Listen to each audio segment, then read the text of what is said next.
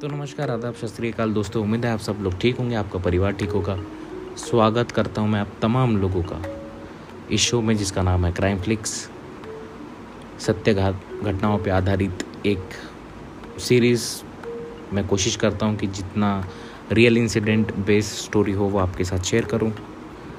इसी के साथ आज का जो एपिसोड है, वो है अंत द घोस्ट ऑफ़ फ़्लाइट 401 की जो कहानी मैंने स्टार्ट करी थी उसका। आई होप आप लोगों को पिछले दो एपिसोड पसंद आए होंगे और उम्मीद करता हूँ कि ये भी एपिसोड आपको पसंद आएगा। तो कहानी शुरू करने से पहले मैं आपको एक क्विकली न्यूज़ अपडेट देना चाहता हूँ कि क्वीन एलिजाबेथ द्वितीय क्वीन एलिजाबेथ टू जो ब्रिटेन की महारानी थी, उनका मौत, उनके निधन, उनका निधन हो गया है, छियानवे साल की उनकी उम्र। बर्मिंगम पैलेस से ये खबर आई।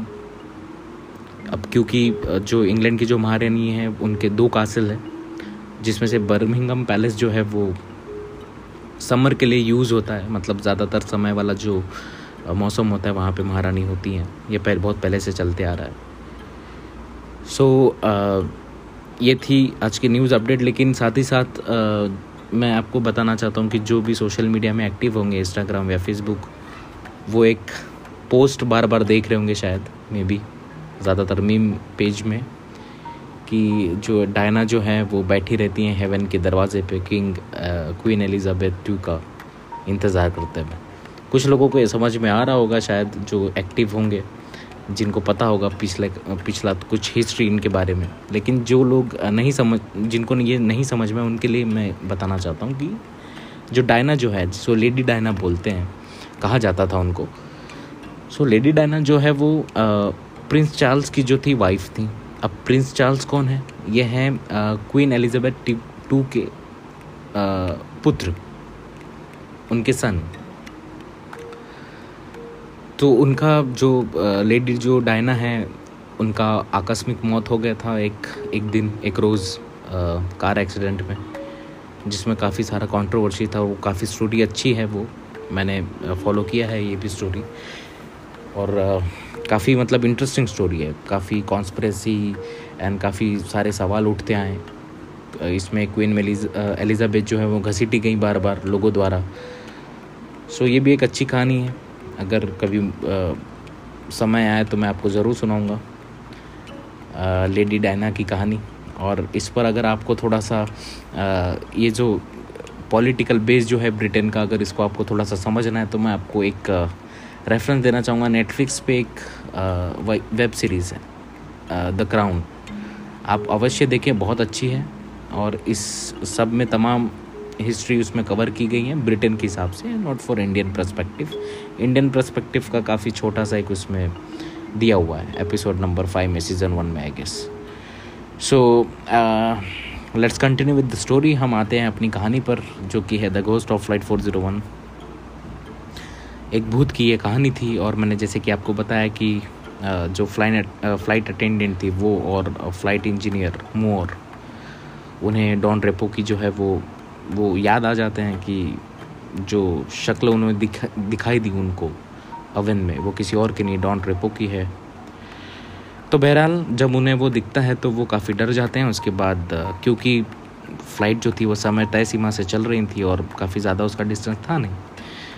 न्यूयॉर्क टू फ्लोरिडा ज़्यादा कुछ एकदम कवर करने लायक कुछ था नहीं इतना डिस्टेंस सो टाइम से उड़ी और टाइम से पहुँच गई। तो जब फ़्लाइट रनवे पे टच डाउन करी, तब मुसाफिरों के साथ डॉन माफ़ कीजिए मोर और फ़्लाइट अटेंडेंट दोनों नीचे उतरे। उसके बाद उनके मन में एक ख्याल चलते रहा कि अब उन्हें उन्होंने ऐसा कुछ पहली बार सुना, देखा और वो किसे बताया तो अब क्योंकि जो ये जुड़ी हुई थी डॉन रेपो और क्योंकि पहचान गए थे मोर उन्होंने तय किया कि वो ईस्टर्न एयरलाइंस के स्टाफ को ये चीज़ की खबर देंगे, उन्हें बताएँगे तफ्तील से कि उन्होंने क्या सुना, क्या देखा। बहरहाल उन्होंने बताया, उसके बाद फ़्लाइट के जब मतलब क्योंकि वो फ़्लाइट इंजीनियर थे तो उनकी बातों को ऐसे ही इग्नोर नहीं किया जा सकता था। बाकायदा फ़्लाइट की चेक चेकिंग हुई, उसके बाद उनको पता चला स्टाफ को कि टेक्निकल टीम को आई गेस कि इंजन में जो है वो कुछ कुछ है। कुछ थोड़ी बहुत कुछ खराबी जो थी, उनको ऐसा लगा टेक्निकल टीम को ईस्टर्न एयरलाइंस की, कि यहाँ कुछ दिक्कत है, जो मामूली सी थी। उसके बाद उन्होंने तय किया कि पूरे फ़्लाइट की वो जाँच करेंगे। पूरे फ़्लाइट को सर्विलांस में लिया गया। अब क्योंकि वो फ़्लाइट जिस न्यूयॉर्क से फ्लोरिडा आई थी तो उसे वापस भी जाना था। तो जो मुसाफिर थे, उसके वो, उसको दूसरे प्लेन में शिफ्ट कर दिया गया, वो वहाँ से चले गए और ये जो फ़्लाइट थी, उसका सर्विलांस का काम बाकी। अब जो टेक्निकल टीम है, वो हैरान हो जाते हैं, क्योंकि जो इंजन जैसा कि मोअर ने कहा था कि उन्होंने ऐसा कुछ सुना तो दरअसल उसी उसी क्षेत्र में, उसी कंपार्टमेंट में उनको एक बड़ी खराबी नज़र आई टेक्निकल टीम तो उन्होंने वो सुधारा, उसके बाद, अब क्योंकि प्लेन था, ऊपर से मुसाफिर वाला प्लेन, एयरबस तो ऐसे ही हम जनरली ऐसे ही उस पर ट्रस्ट नहीं किया जाता। अगर कुछ ख़राबी होती तो उसको सुधार कर एक बार ट्रायल लिया जाता है। तो ईस्टर्न एयरलाइंस की टीम ने यह तय किया कि जो ख़राबी थी उसको सुधारने के बाद इसका ट्रायल लेंगे और सेम वही हुआ। उसको वापस रनवे पे लाया गया प्लेन को। और उसके बाद जो प्लेन है वो उड़ाया गया। तब तक मोअर जो फ़्लाइट इंजीनियर वहीं एयर ट्रैफ़िक कंट्रोल के ऑफ़िस में सब देख रहे हैं। सारी निगरानी रखे हुए हैं। A T S A T C माफ़ कीजिए ए टी सी निगरानी रखी हुई है। वहाँ के जो इंजीनियर हैं टेक्निकल टीम स्टाफ जितना भी एक उनका जो फोर्स था बैक फोर्स वो सारा उस फ़्लाइट को गौर से देख रहा है। अब फ़्लाइट जो है, वो रनवे पे दौड़ना चालू करती हैं, शुरू करती हैं। उसके बाद थोड़ी ही दूर दूर के बाद जैसे ही वो हवा में आती हैं, उछाल के साथ फ़्लाइट तो सब जो है वहाँ पर एकाएक शांत हो जाते हैं। बिकॉज़ फ़्लाइट का जो एक, जो तरीका था वो थोड़ा सा एबनॉर्मल दिख रहा था। मतलब ये नॉर्मल नहीं था। जिस हिसाब से फ़्लाइट उड़ रही थी, जैसा कि उससे उड़ना चाहिए। लेकिन बहरहाल टेक्निकल टीम इस चीज़ के लिए तैयार थी कि उन्होंने काफ़ी वो मतलब कॉन्फिडेंट थे कि शायद उन्होंने जो परेशानियाँ वो दूर कर दी। फ़्लाइट जो है वो अब हवा में है। TriStar three one eight Moore जो है वो नीचे हैं, नज़रें लगाए हुए हैं। टेक्निकल टीम सारे लोग थोड़े ही देर में काफ़ी ज़ोर से एक धमाका होता है। जी हाँ। और ये धमाका जो है, जो मोर इस धमाके की आवाज़ सुनते हैं, ये धमाका जो है कहीं और नहीं, बल्कि उसी फ़्लाइट 318 में हुआ। हवा में, जब इसका ट्रायल ले लिया जा रहा था, तब फ़्लाइट ट्राई स्टार 318 जो है, वो ब्लास्ट कर गया। अब इसके बाद मोर, बाकी इंजीनियर्स तमाम technical staff field Eastern Airlines के आला अधिकारी, सारी ये चीज़ देख के, ये दृश्य देख के काफ़ी काफ़ी हैरान हो जाते क्योंकि हैरानी करने वाला ये दृश्य था भी। उसके बाद एक बहस छिड़ जाती है। ईस्टर्न एयरलाइंस के काफ़ी लोगों ने, मैं रिकॉर्ड्स के बल पे ये कह रहा हूँ कि काफ़ी लोगों ने ये दावा भी किया कि उन्हें कई बार ऐसा लगा कि शायद उनके जो फ्लाइट्स हैं, उनमें कुछ ऐसी पैरानॉर्मल एक्टिविटी हो रही हैं, कुछ ऐसी अदृश्य घटनाएँ हो रही हैं जो उन्होंने महसूस करी। लेकिन क्योंकि ये सब सारी चीज़ें, इसका कोई साक्ष्य नहीं और उन्हें ये, इस तरीके का एक एम्बेरसमेंट का एक प्रॉब्लम था कि वो शायद कहेंगे और कोई मानेगा नहीं या नहीं मानेगा। उस जद्दोजहद में किसी ने उन्हें बताया नहीं लेकिन धीरे धीरे ये बातें सामने आने लगी। उसके बाद पता चला कि जो डॉन रेपो हैं, जो वो अवन में आए थे, जिस वक्त उन्होंने आके कहा कि ये फ़्लाइट जो है वो क्रैश हो जाएगी, उससे ठीक एक साल पहले, वो ऐसे ही एक फ़्लाइट में थे। उस फ़्लाइट का नाम था फ़्लाइट फोर ज़ीरो वन, और वो फ़्लाइट अपने तय सीमा से उड़ी, अपनी जगह से एयरप्लेन एयरपोर्ट से माफ़ कीजिए, और उड़ने के बाद उसका जो एटी एटी सी से जो था वो कंट्रोल वो टूट गया था। और क्योंकि कंट्रोल टूटने के बाद लगातार ऐसा होता है कि जो एटीसी है वो पायलट से कप कोशिश करती है बात करने की, लेकिन बात नहीं हो पाई। तो लगभग लगभग मैक्सिमम ये चांसेस होते हैं कि अगर एटीसी का जो बॉक्स जो कंट्रोल कंट्रोलिंग का जो बॉक्स है, अगर उससे संपर्क नहीं होता, इसका मतलब ये मान लिया जाता है कि आपकी जो फ़्लाइट है वो दुर्घटनाग्रस्त हो गया है।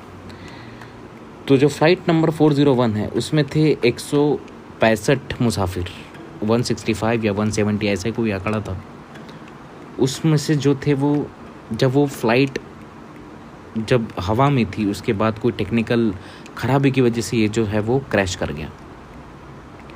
अब क्रैश करने के बाद इसके जो कप्तान हैं, कप्तान सहित, डॉन रेपो सहित, फ़्लाइट इंजीनियर जो कि, और फ़्लाइट अटेंडेंट सहित, तकरीबन तकरीबन सतहत्तर लोगों की जान गई।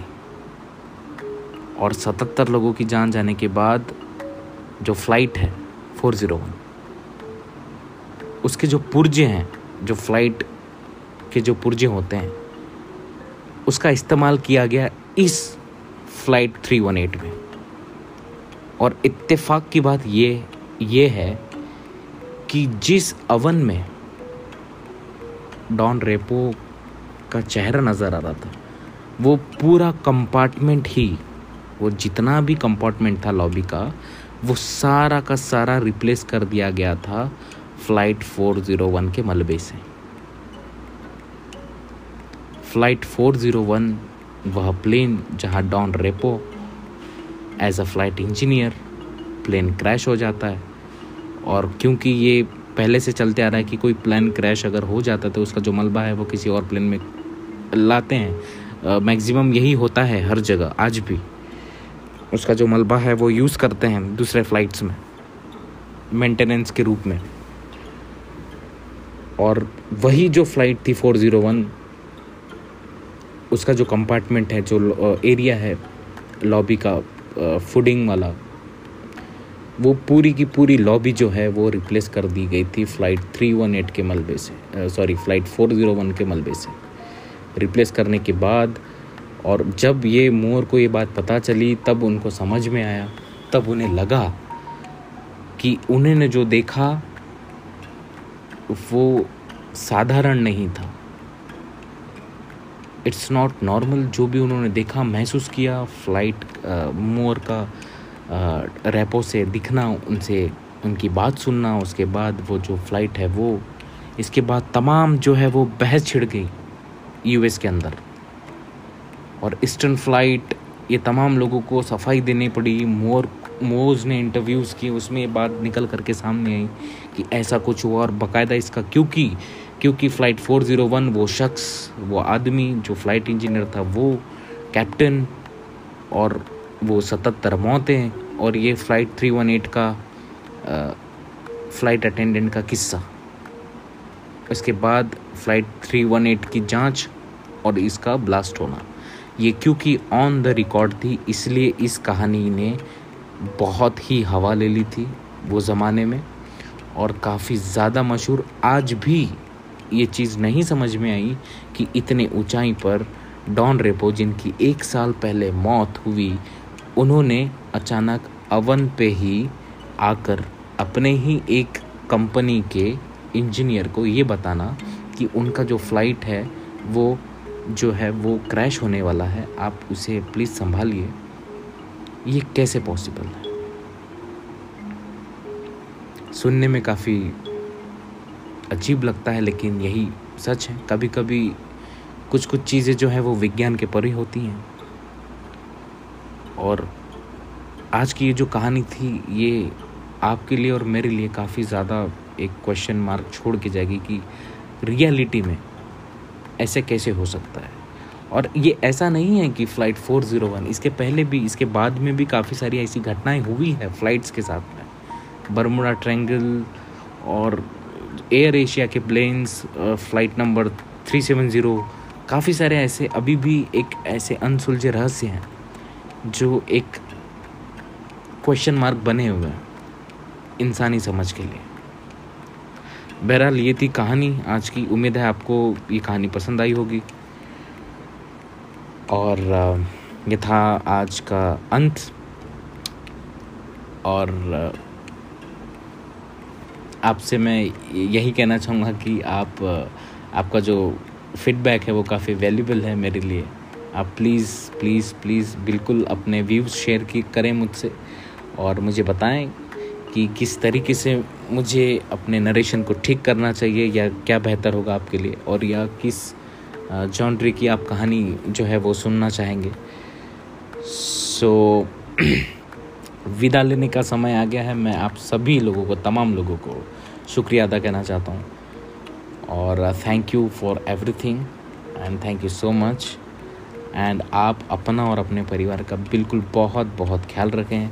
मिलते हैं आपको एक नए एपिसोड में, एक नई कहानी के साथ। तब तक के लिए धन्यवाद।